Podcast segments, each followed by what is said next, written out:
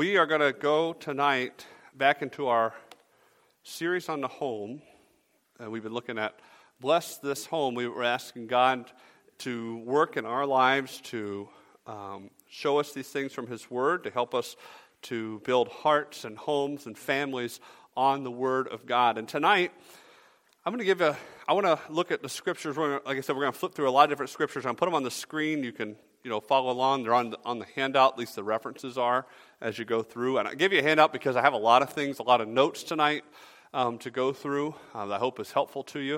And I just didn't want you to feel like you were trying to write the whole time and, and keep up. Um, so tonight we're going to look at this idea of, of heart-to-heart parenting. So many of you probably know that my background, um, before I came here, I was a youth pastor for eight and a half years. Um, so I worked, ex- I wouldn't say exclusively, but for the most part with teens and teen families. You know, sometimes that leaks over into other responsibilities and areas of ministry. But um, we work pretty heavily with teenagers. And so um, teens and families of teens, and um, th- that's always been a passion of mine. And I appreciate so much um, those, there's some of our church, in our church who have jumped in to kind of head up our youth group this year and uh, help make an impact in that regard. But um, the church is not responsible for raising our teens and our kids. Uh, the church comes alongside of these things. And um, this this this message and the one that I'll preach in a couple weeks are some things that, that kind of came out of my days as, as a youth pastor and, and some sharing some things with parents about parenting teens. So the things I'm going to say tonight and in a couple weeks pertain mostly to, to parents of teenage and, and, and older children. But um, understand that the things that you see in these passages start younger. If you start with the younger side, it's better, if that makes sense. Um, you can implement these things into that. And and if you're a so if you're a parent of children, um, if you have parent, if you have older children, especially, these things are probably going to be a little more will pertain a little bit more to you. You'll you'll resonate with some of these things. If you don't have older children yet, hang on. Okay, they're getting older. All right, I promise you, they're getting older. I know that sometimes it doesn't feel that way. um, And then if you have, maybe you're here, you're a grandparent of some teenagers, or you have people in your life, your younger people in your life you're connected to, I hope this will be a help to you as well. It's this idea of, of heart-to-heart parenting. Um, do you remember what it was like to be a teenager? How many of you have, try not to remember what it was like to be a teenager, right? Um, you may have some great memories of that time of your life. It has become increasingly a very busy stage of life. Um, it's a very different stage of life because you're not you're not a little kid anymore, but you're not an adult either, and you're trying to navigate where you are in life and those things. Um, I remember um, there are some things about it that are very awkward. Okay, so when I was a teenager growing up, um, I have to I have to preface this for some of our younger audience here.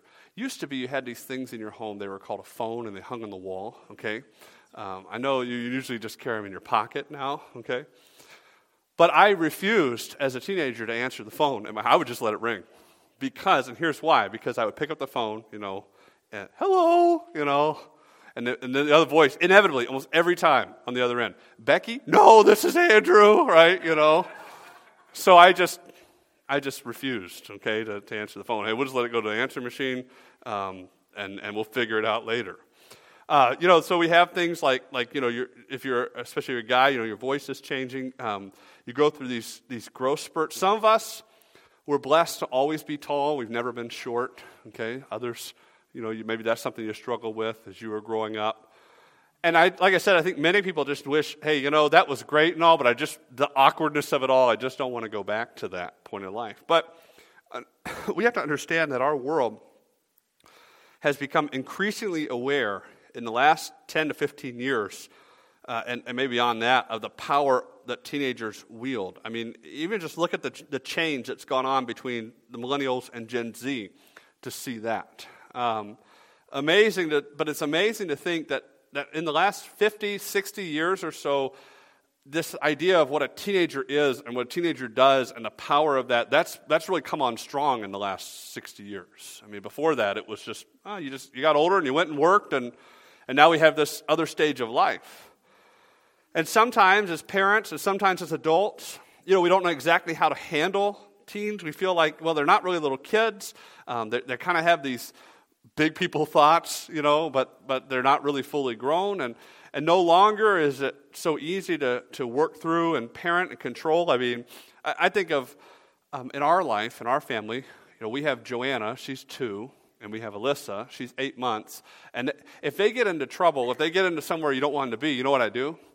I pick them up and I move them where I don't want them to be. We have, um, if you, I don't know if you've seen Alyssa yet do this, but she's she's starting to army crawl all over the place. I mean, she's just moving all over the place. And so we get the playpen out and I put her in there so I know that she's not going to choke herself on something that she's not supposed to have. But as your kids get older, that becomes harder. You can't just pick them up and move them somewhere, right? You have to you have to approach it a different way. So the question becomes, what is my relationship as a parent to my older children or my teens? And a couple major yet wrong responses have emerged out of that. The one, the first, I call them parenting temptations. The first is this disengaged and very passive approach to parenting our children.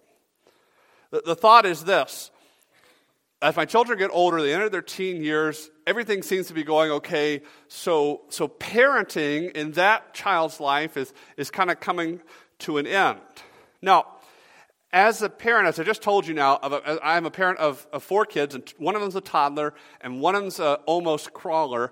I feel like, more often than not, we're in what we call survival mode as parenting. And by that, I mean, we're just trying to help them survive so that they get to the next stage, right? Um, but our kids, as kids grow up and enter their teen years specifically, we, we can think, hey, we made it. I'm here to tell you, you have entered survival parenting mode in a whole different level. Because you're teaching your kids how to survive in a world that hates God. And you're teaching them what, what it's going to take for them to be successful in the eyes of God. They have to own that truth. And passive parenting of teens doesn't end well.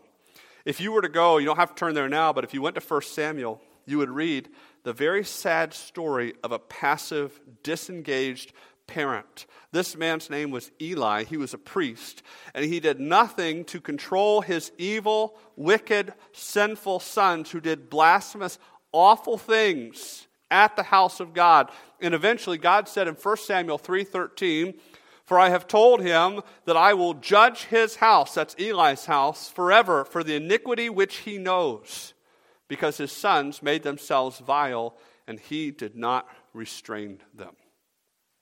Passive parenting is not parenting. It doesn't work. And here's a guy who, who was serving God as the priest in Israel. He didn't restrain his sons. He didn't call them out. He didn't, he didn't show them their sin. And they paid the price for it. The other temptation, the other big temptation that comes out in life is not just being passive, but also, you know, hey, we're just going to be friends. You know what my teen needs? They need me to be their buddy. They need me to come alongside them and, and, and be their pal. And I'm just going to tell you, nothing could be farther further from the truth. Your kids, you put them in, in a church situation, you put them in a, a school situation, wherever it is, your teens, they, they will make friends. Now, maybe not as many as you would have made or this or that, or the, but they do have friends. Teens naturally gravitate towards other people. They're, they're very social. What teens need is they need a parent. They need a godly instructor during this time of great change. That doesn't mean that you can't be a friend, but it's not your primary role in life. The story is told of a photographer for a national magazine who was assigned to take pictures of a great forest fire. And he was advised that a small plane would be waiting to fly him over the fire. So the, fi- the photographer arrived at the airstrip just an hour before sundown, and sure enough, a small Cessna airplane was waiting. He jumped in with his equipment and shouted, "Let's go!" And the tense man, sitting in the pilot's seat, swung the plane into the wind, and soon they were in the air, though they were flying erratically. "Fly over the north side of the fire," said the photographer, "and make several low-level passes." The nervous pilot asked why. He said, "Because I'm going to take pictures," yelled the photographer. "I'm a photographer, and photographers take pictures." The pilot replied, "You mean you're not the flight instructor?" Our teens haven't made it to adulthood yet. You know what they need? they need an instructor. Just like that pilot didn't need a photographer, he needed someone to teach him how to fly the plane. Teens don't need you as a parent to be someone they can just pal around or pout with. They need a parent. And if you will not lead them, they will find guidance for their life somewhere. So the question becomes and remains, how do we effectively parent our children through their teen years and help them to successfully enter lives of adulthood? Because their lives are quickly filling up with activity. They've left behind a stage where, you know, some you, you address things with a spanking or other types of discipline, and that fixed everything. But instead, they live in a world that's vying for their attention, and they're becoming increasingly aware of what the world is and all it has to offer them. So how do we guide them through these challenges? And it's not enough to simply work towards or expect in our kids good behavior. We are not seeking behavior modification. We, our goal in the end is to teach our teens to love and want to serve their God. So the answer is we must pursue the hearts of our kids. We must pursue the hearts of our teens.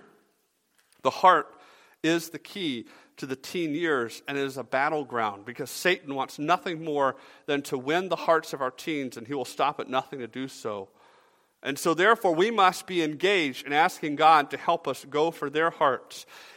Let's, if you've turned to Proverbs twenty-three, twenty-six, you'll see this, that Solomon, in seeking to warn his son about sin, said this, "My son, give me your heart, and let your eyes observe my ways."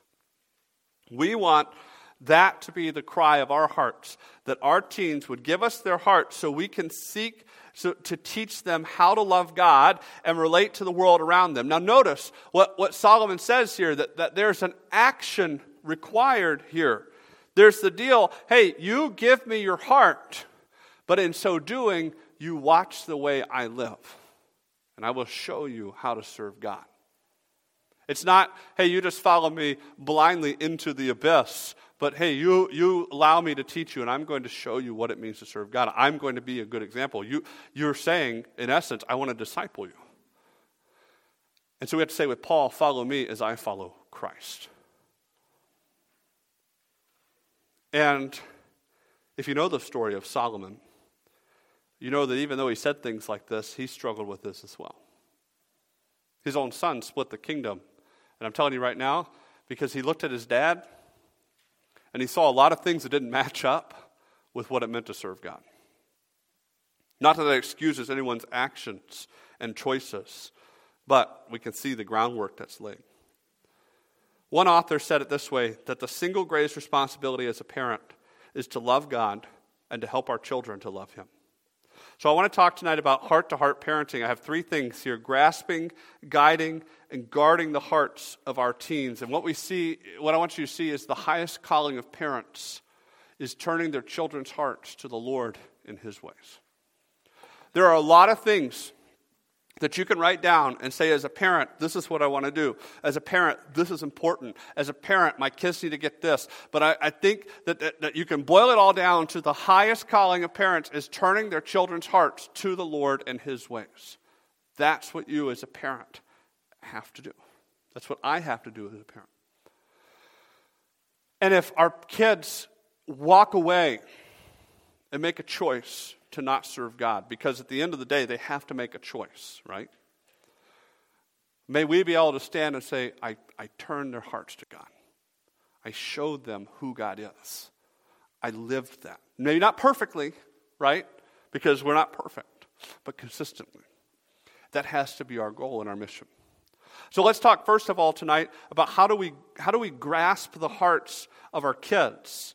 Paul says in Ephesians chapter six, verse four, "And you fathers, do not provoke your children to wrath, but bring them up in the training and the admonition of the Lord." And I preached this verse over the last couple of weeks as we talked about um, the balance of godly parenting.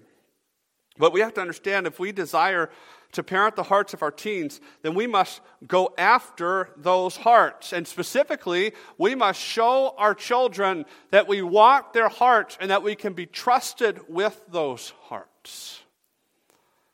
As parents, we must lead our children and not frustrate them. Paul addresses here, as we talked about, fathers specifically as the head of the home, but, but it applies to both parents. And we are we are admonished to to follow to, to to not provoke our children, but also to train them to, as we talked about last week, to bring them up in the discipline and the instruction of the Lord. We are to bring our children up in a way that's pleasing to God through His love and disciplined instruction.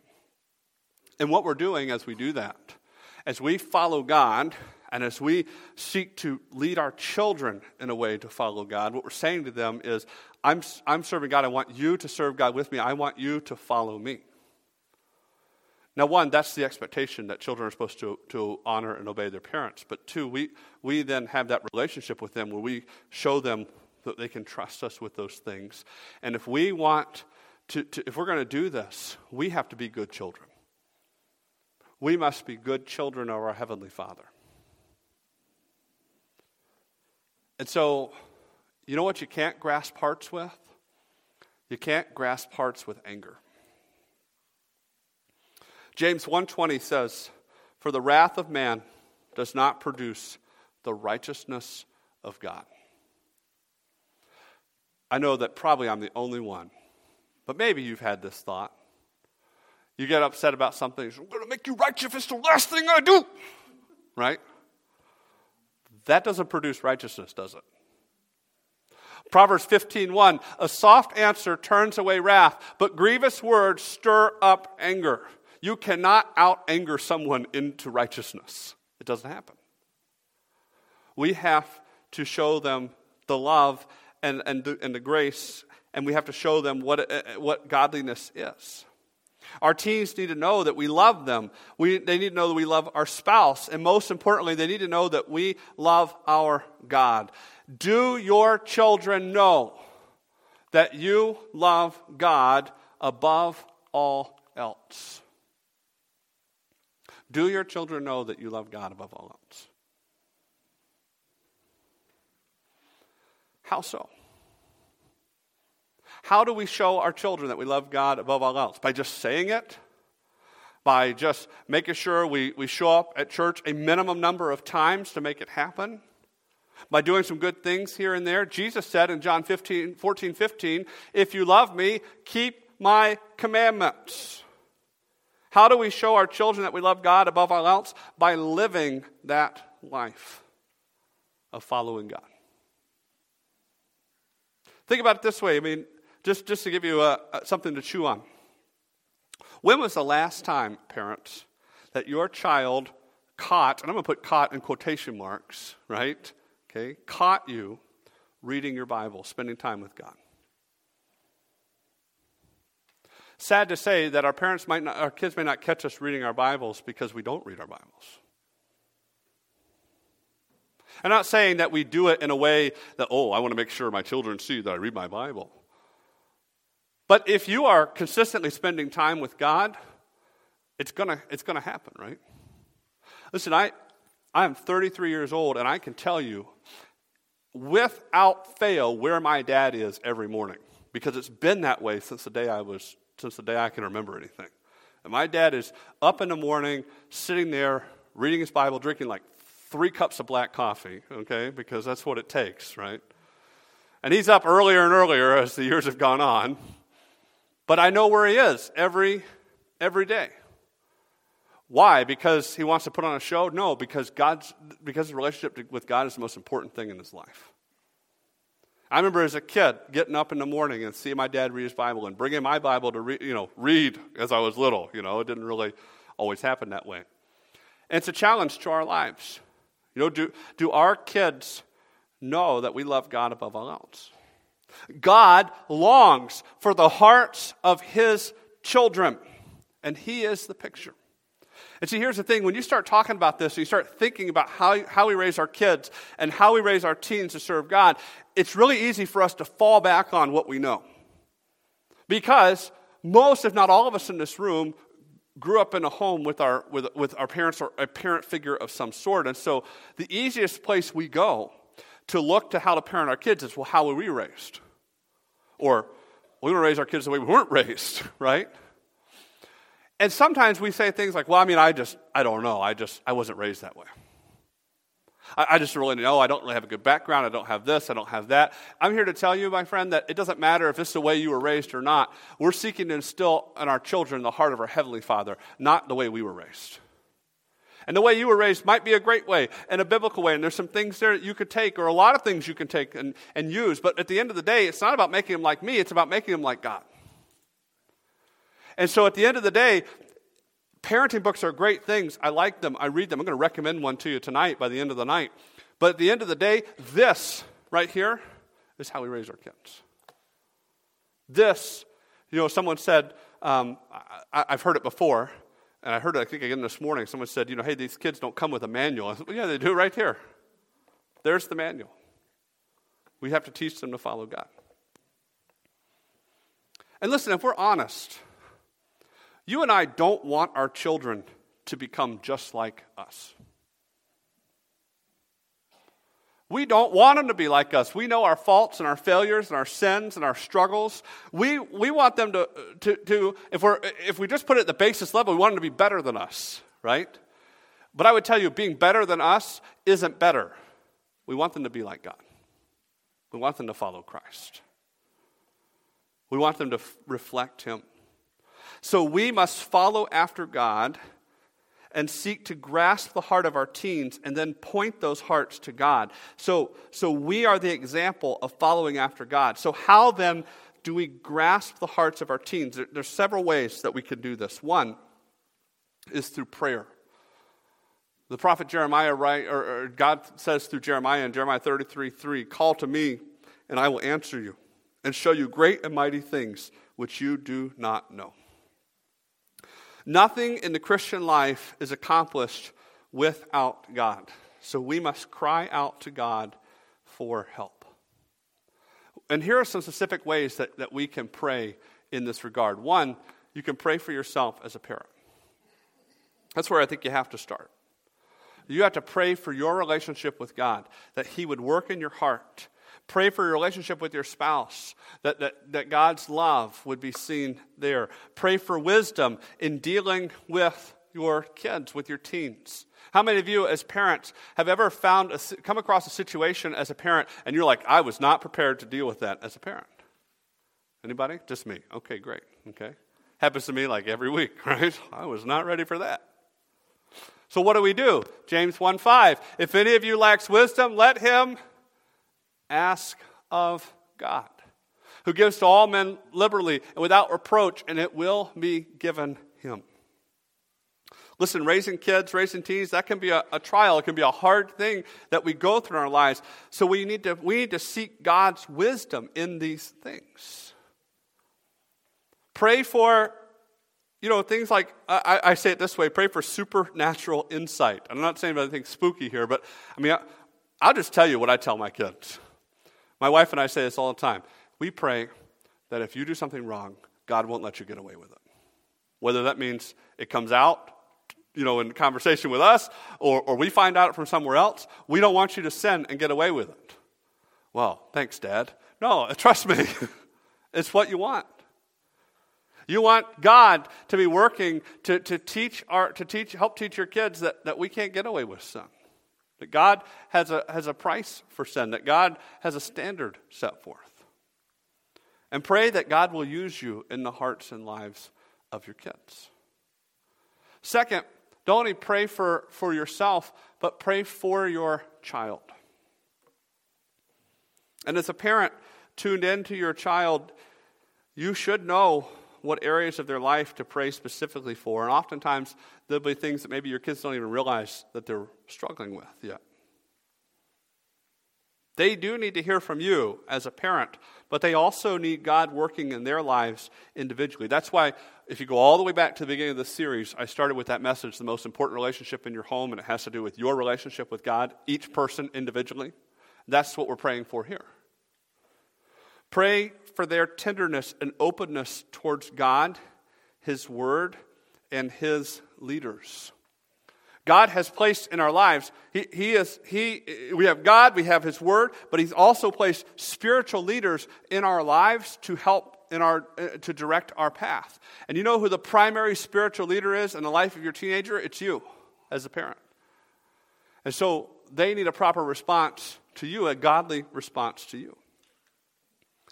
But then you should go beyond that and pray, pray for their friends. Pray for the choices they're making in regards to friends.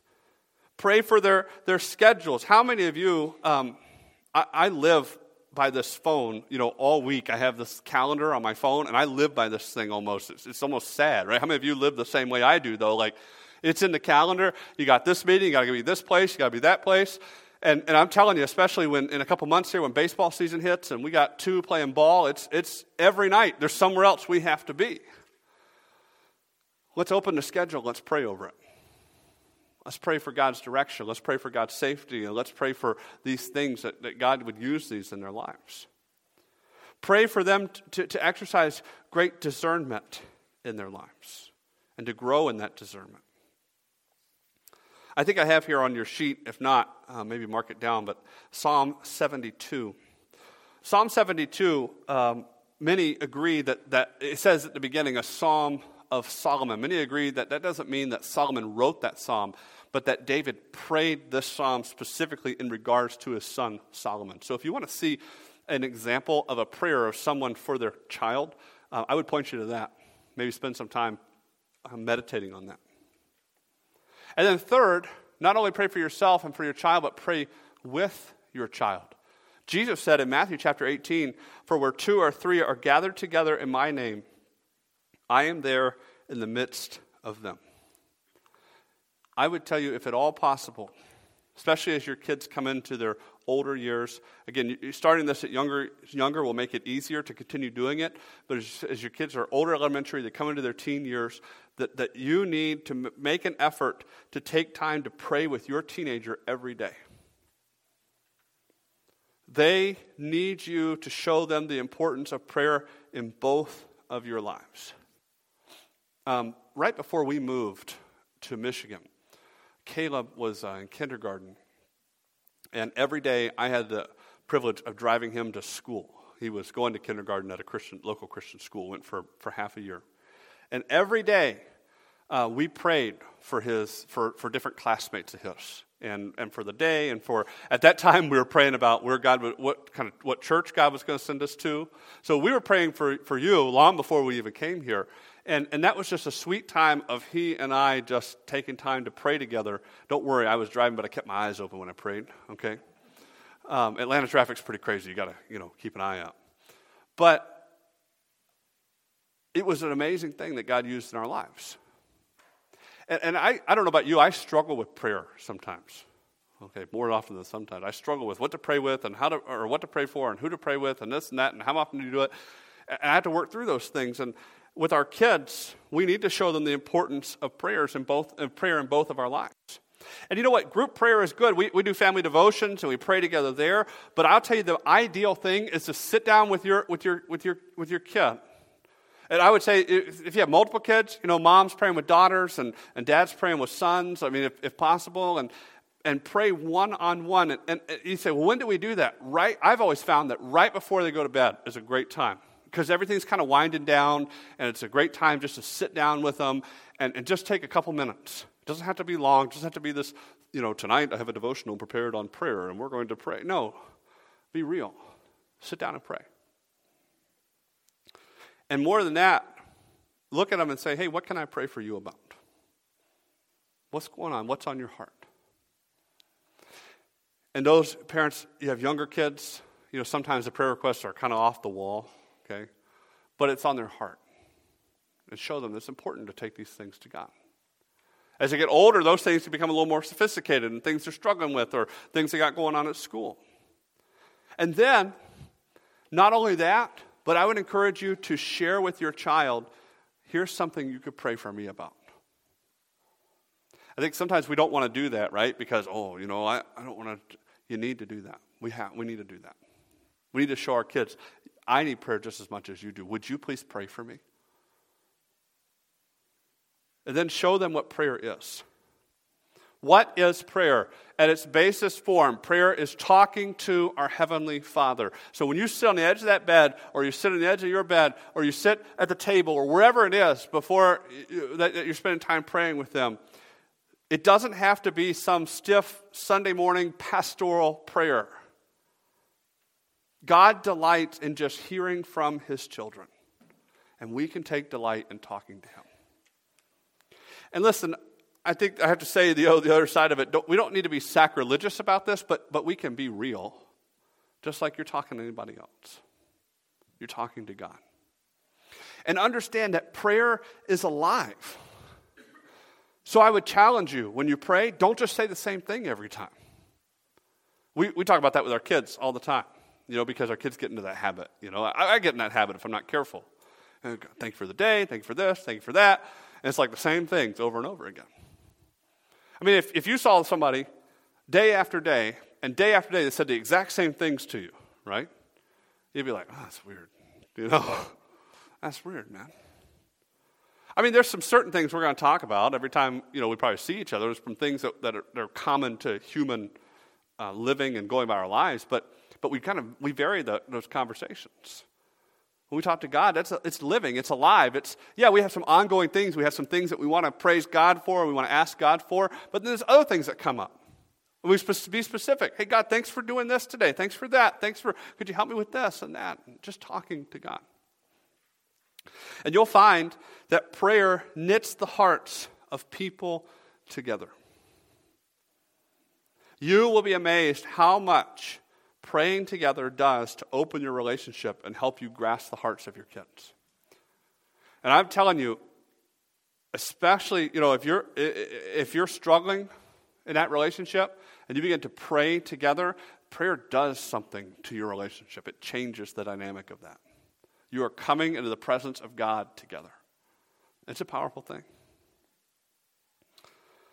I and I say that if you're going to do this, make every effort to make this a consistent thing. Um, as parents, I, I, I know, okay, because I live this, okay? I you know, you get real excited, you start something, hey, we're going to do this every night, and it goes for like two nights, and then something happens. And you're like, well, maybe we'll get to it next week, right? Be consistent. If you miss a night, say, hey, we miss a night, we're going to get right back on it tomorrow, or we're going to do this, we're going to do that. And if you've never done this before, if you've never sat down and individually, one-on-one with your kids, pray with them on a consistent basis, just prepare yourself. It's going to be awkward the first few times you do it. It's going to be like, well, what's this? You know, why are we doing this? Why are we doing it? Because God says prayer is important. We're going to do it together. Because, because I want you to pray with me. Listen, I mean, I have little kids, and, and when they were little, you know, we would do this with them when they were babies. I, you know, and that's awkward sometimes. Like they just kind of like, here you are, just praying. You know, they don't say much. But you have to be consistent and do it. So number one, how do we grasp hearts? Through prayer. Number two, through time. We live in a very busy world. Our teens are busy. Our lives are busy. And, and, and here's the thing, relationships, building relationships with people takes time. Um, one of the things I've talked about on a probably ad nauseum level since I've been here is this idea of, of, of developing real, deep, meaningful relationships with people. That's something I'm passionate about. That's something as a church we need to do. We need to develop and cultivate these relationships within our own body and with our community if we're going to make a difference for Christ. And one of the things you have to understand is you, you can't microwave real relationships. And just because they are your children doesn't mean they need less time. Your teens need you. And they don't need you just, well, here and there and every once in a while, and they need your quality time. And so make time for your child that is that are that is that falls under these types of categories. One, something that's one-on-one. And again, this doesn't have to happen every day, okay? But I'm just saying, you need to make time for your kids where it's just you and them. They get time with you. They have, it's a personal touch. They have freedom to just express some things to you uh, that they are important to you. Make time for your kids that are that's frequent. Uh, again, I think um, if you're trying to, to set up some one-on-one time with your kids, set up a frequent thing like, hey, we're going to do this once a week or once every two weeks, something that's easy so that if you miss it, it's you, you can get back in the routine. You know, it's really hard if you're like, okay, now, when when the when the, wo- the moon is waxing on the third Thursday of that month, then that's our time to get together. And if you miss it, you're like, okay, when's the next one? All right? That's why I say, hey, if you can do it every week or every couple weeks so you know when that pattern is, so if something came up and you had to miss it or reschedule it, it'd be easy to do. And not and not just a few times a year when, hey, you know, I was kind of noticing that the tank's on empty there. I need to go and, and kind of encourage them because they're feeling low. We shouldn't wait till then to spend time with our kids. It's too late. We need to do it on a frequent basis. Number three, make it time that's focused. When you sit down with your kid, with your child, your teen, to spend time with them. That is not a time for you to check your email or your text messages or your social media. And, and frankly, on a regular basis, it's not a time to watch T V either. Hey, we're spending time together watching the football game. You know, every Sunday, this is our time. There's something else going on. It is a time to interact, to relate, to laugh. Okay, it's a time to do what we call have a human relationship. That's what you're doing. Number four, make it a time that's spirit-led. I would ask God to guide the conversation and to be in tune to these things. And if you have a bunch of distractions going on, that's going to hinder that, that sense of the Holy Spirit. Make it a time that's, what I say is threat-free. When you get together one-on-one with your teen, spend time with them to get to know them, this is not a time for discipline. This is not a time to, for parental lectures. Those, to, those things are necessary, and they have their time and place. But this is a time that you're trying to build this relationship with your teenager. It's not a time to say, well, I'm glad we're together. I got some things I want to talk to you about. Guess what? You're going to have a really hard time getting them to open up and connect with you. Hey, we set this time aside to, to spend time together. Make it a time that's flexible. Hey, you know, today I got half an hour, I got an hour, I got two, I got three hours. Hey, you know what? Maybe once a year, a couple times a year, you say, I set aside a half a day or a whole day off of work, and we're going to go, we're going to spend some time together. I know we normally just get together here and there, you know, for a short amount of time. We don't have that much time, but I want to make some time to be with you. Maybe it's just, hey, we got... We got an hour, we got half an hour before you got to be at practice. Let's spend some time. And make it something, I say make it something fun. If you have a teenager, you've probably found out they really love to have fun. So, hey, cash in on that. And you know what, parents? Don't take yourself too seriously. You and I, we have a tendency to do that, right? Enjoy the time. Laugh. Make it something where you're serving. Sometimes it could be, you know, not every time, but sometimes serving the Lord together. Um, I, I still, to this day, for whatever reason, it's one of those things that sticks in my head. My dad and I did a lot of things together off and on growing up. One of the things I remember we did is we went over to my granddad's house and we helped him put siding up on, on his house. Yeah, that was real fun, right? You look at that, you're like, wasn't that really fun? It was hot. It was Atlanta, okay? But you know what he taught me? Hey, your granddad needs some help. We're going to go serve. We're going to go we're going to go work together. Sure, it's a Saturday and I'm off today, but this is what this is what's important in life. And then make it something, it goes back again to consistency. It does not have to be fancy, fabulous, or foreign, but it needs to be consistent. So we spend time, we, we we we seek to grasp the hearts of our kids through prayer, through spending time with them. Number three um, is, is laughter, believe it or not. Look what the Bible says, Proverbs fifteen, fifteen and seventeen, twenty-two. Uh, sorry, my slides went way forward. There we go. All the days of the afflicted are evil, but he who is of a merry heart has a continual feast. Proverbs seventeen twenty-two, a merry heart does good like medicine, but a broken spirit dries the bones. My father-in-law is a pharmacist. That's his life verse, I think, right there. A merry heart does good like medicine. Teens love to laugh. They see humor in a lot of things. So I encourage you, laugh with your kids, laugh with your teens. It breaks down walls. And more than that, I'd say, hey, you and I, we got to teach them what to laugh at. There are some things in life, there are a lot of things in this world we live in that are not worth laughing at.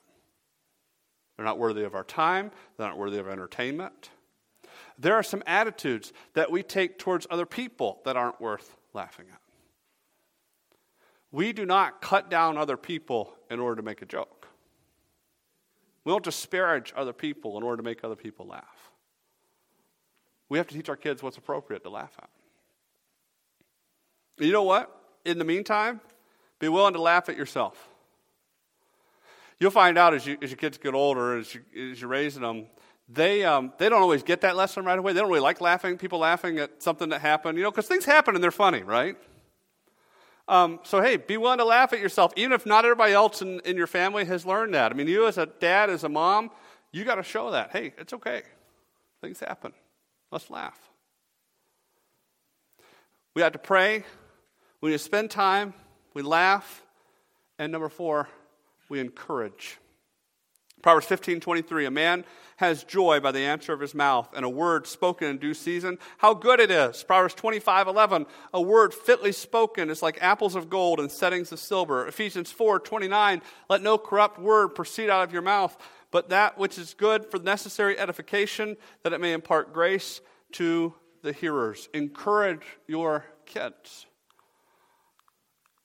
Good parents. Jay, you might have to help me out here, man. Good parents help their children know when they have done wrong. I said this last week. We talked about, about, parent, about bringing our kids up in the discipline and instruction of the Lord. Good parents help their children know when they have done wrong, but godly parents help their children also know when they have done right. And I talked about that with reinforcing in our kids when they make good decisions. That we should affirm those things and praise those right decisions and encourage them to make those decisions and, and to follow those actions. Show them, hey, I'm proud of you for that. You know, one person said this, you know, try a, a ten to one ratio. Every time you give a rebuke, look for ten positive ways then to, to, to, to, to encourage your kids. Some of you go, ooh, that's going to be hard, right? Hey, way to step up those stairs, you know. Some days are worse than others. I get it, okay? But we we got to seek to encourage our kids' hearts. And as we, we grasp their hearts, then secondly tonight, we seek to guide those hearts. Because our goal as parents is to teach our children to love God. And as we gain their heart, we must guide that heart to God. That was important to the nation of Israel. In Deuteronomy chapter six, verse six through, verses six through nine, and these words which I command you today shall be in your heart, and you shall teach them diligently to your children, and shall talk of them when you sit in your house, and when you walk by the way, and when you lie down, and when you rise up. You shall bind them as a sign on your hand, and they shall be as frontlets between your eyes. You shall write them on the doorposts of your house and on your gates. What is What is Moses teaching the people of Israel? He's saying that the way you live should, communi- should communicate the truth of God to your children. It should not be unusual for you to talk about the things of God to your kids in just a normal, everyday setting and context. This should be normal conversation. We guide them, we, we push them back to God and to the Scriptures. Joshua four, verses twenty through twenty-four, and those twelve stones which they took out of the Jordan, Joshua set up in Gilgal. Then he spoke to the children of Israel, saying, when your children ask their fathers in the time to come, saying, what are these stones? Then you shall let your children know, saying, Israel crossed over this Jordan on dry land. For the Lord your God dried up the waters of the Jordan before you until they had crossed over, as your Lord God did to the Red Sea, which he dried up before us until we had crossed over, that all the peoples of the earth may know the hand of the Lord, that, that it is mighty, and that you may fear the Lord your God forever. This passage, um, I ran across this passage um, several years ago when I was teaching through the book of Joshua with our teens in our youth group, and has never left me. Here the children of Israel have, have crossed over the Jordan River with Joshua into the promised land. And literally Joshua says, okay, now I want you to go into the river and I want you to pick up these stones, these rocks. I want you to bring them over and make a pile of rocks.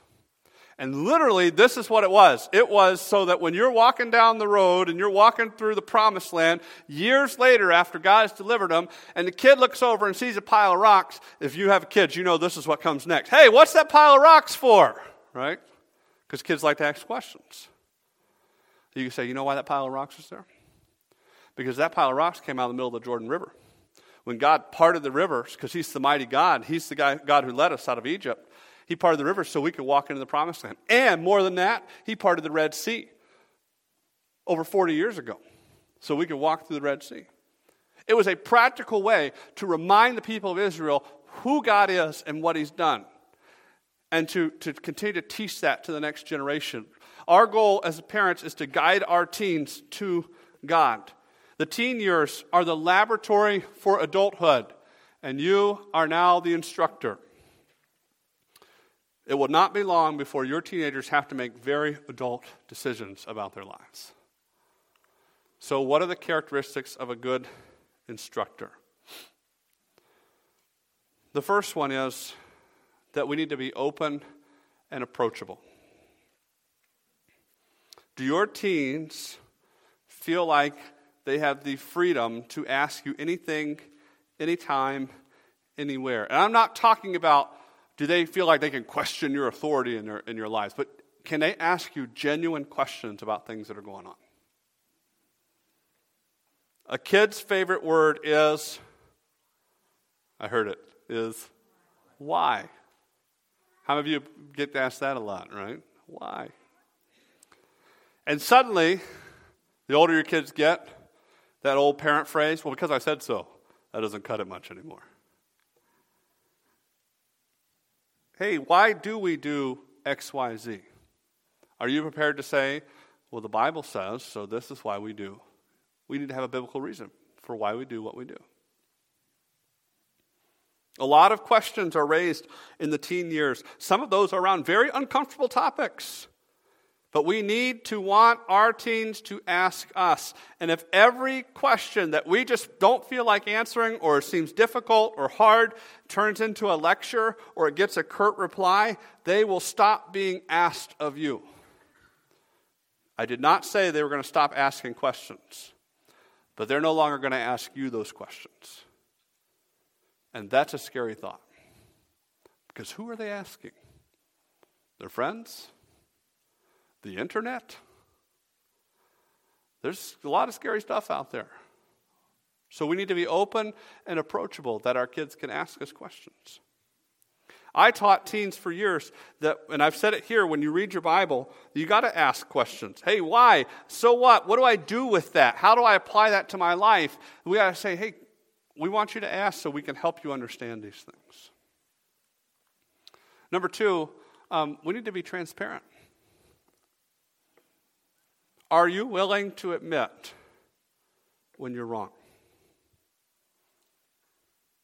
There is nothing that we that you that, that I struggle with more probably than someone who thinks they got it all figured out. Because I certainly don't. When you think you have all the answers, that's when we fail. Hey, I get it. You don't have perfect kids, but your kids don't have perfect parents. And if you do something wrong, you got to admit it and ask forgiveness. And I'm telling you, it's not going to bring you down in their eyes, but it's actually going to build you up. Hey, guess what? Mom and dad sin, and here's how you deal with sin. That's being consistent, by the way. That's what you expect out of them, so that's what you do. And I'll tell you right now, uh, teenagers especially, they spot inconsistency and fake a mile away. So we need to be transparent about these things. Number three, we need to provide contextualization. That's what a good instructor does. Okay, now, teens lack contextualization big time. Okay? They come home from school or they get done with their school for the day.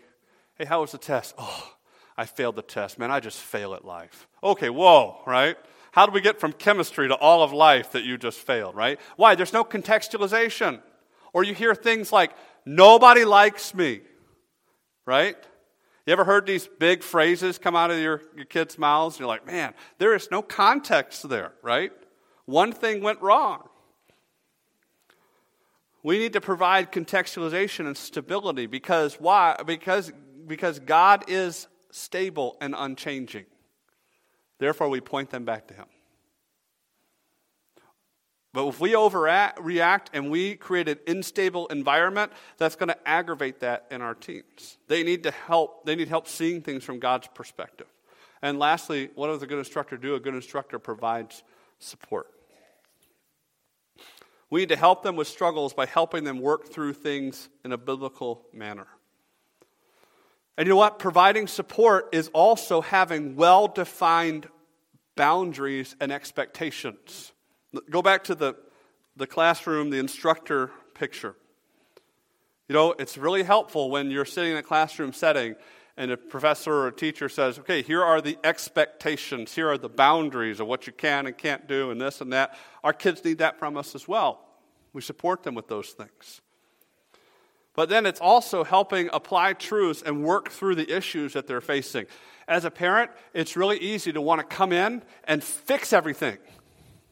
You see something going on, and you know it's wrong, and, and you know this and that, and you heard this from this parent and that and that. Okay, I'm just going to come in and I'm going to fix the situation. That's not what we should do. Now, I, I, it, it, we're not going to leave them to themselves, like throw them to the wolves here, right? You're still the parent. But if the If the teen years really are the laboratory for adulthood, then we need to help them work through those things. So when they have struggles with friends, when they have hurt, when they have issues with authority, you need to help them biblically work through, how do we work through this issue? What does the Bible say? Don't join in with the sin. Don't join in with the, the, the, the gossip or whatever else may happen. Well, you know, they're just like that. No, no, no. But But contextualize, go back to the Word of God, support them in that. Show them what Scripture says and how it applies. And you know what? They may be the one who's wrong. So go back to transparency, and they need to know how to deal with that. And they learn that from us. I have one more point of guarding the hearts of our kids, and I'm going to save that for next week. Um, before our business meeting, because I want to take the time to make sure we really um, have the time to work through this. But tonight, let's take this away with us, that, that we're seeking to grasp and guide the hearts of our kids, that we're seeking to um, show them we want them to follow us and love us and, and, and, and follow God, and then we guide them to our God. So keep your hand out if you can till next time. If not, we'll have some for you, um, and we'll pick up next week before our business meeting. Let's pray. Father, thank you for the day you've given us and the opportunity to be here tonight and study your word. We thank you for the opportunity we have to um, establish and, uh, and and continue to build godly homes. And we pray that you would help us in the world we live in to be light and testimony to others around us of what it means to follow God. Help us to be a testimony to our kids of how important it is to follow God with our lives. Help us to make you the most important thing, and help us to guide our kids to you.